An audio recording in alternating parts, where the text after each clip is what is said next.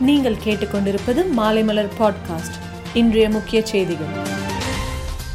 அந்த சட்டசபை தேர்தலின் போது திமுக சார்பில் வெளியிடப்பட்ட தேர்தல் அறிக்கையில் முன்னூத்தி எழுபத்தி நான்காவது வாக்குறுதியாக தமிழகத்தில் மீண்டும் மேல் சபை கொண்டுவரப்படும் என கூறியிருந்தனர். அதன்படி வருகிற சட்டசபை கூட்டத்தொடரின் போது இதற்கான சட்ட மசோதா தாக்கல் செய்யப்படும் என எதிர்பார்க்கப்படுகிறது. பிரதமர் மோடி தன்னை ஒரு தலைமை சேவகராகவே கருதுகிறார். ஆனால் சுதந்திரத்துக்கு பிறகு நாடு இதுவரை காணாத மிகவும் வெற்றிகரமான நிர்வாகி மோடிதான். அவர் நாட்டை வேறு மட்டத்துக்கு உயர்த்தி இருக்கிறார் என்று மத்திய உள்துறை மந்திரி அமித்ஷா புகழாரம் சூட்டியுள்ளார்.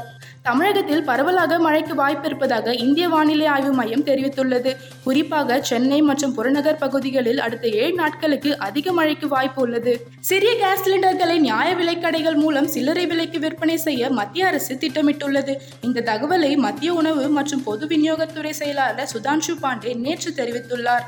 ஆரியன் கான் ஜாமீன் மனு மீதான விசாரணை மும்பை உயர்நீதிமன்றத்தில் நடைபெற்று வரும் நிலையில் இந்த வழக்கில் சாட்சியாக கருதப்படும் முக்கிய சாட்சியான கிரண் கோசாவியை பூனே போலீசார் கைது செய்துள்ளனர்.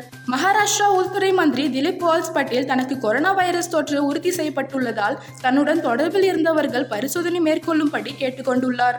கேரளாவில் வருகிற முப்பத்தி ஒன்றாம் தேதி வரை திருவனந்தபுரம் கொல்லம் ஆலப்புழா பத்தனம்திட்டா கோட்டயம் திரிசூர் எர்ணாகுளம் உட்பட பன்னெண்டு மாவட்டங்களில் கனமழை பெய்ய வாய்ப்புள்ளதாக வானிலை ஆய்வு மையம் எச்சரிக்கை விடுத்துள்ளது.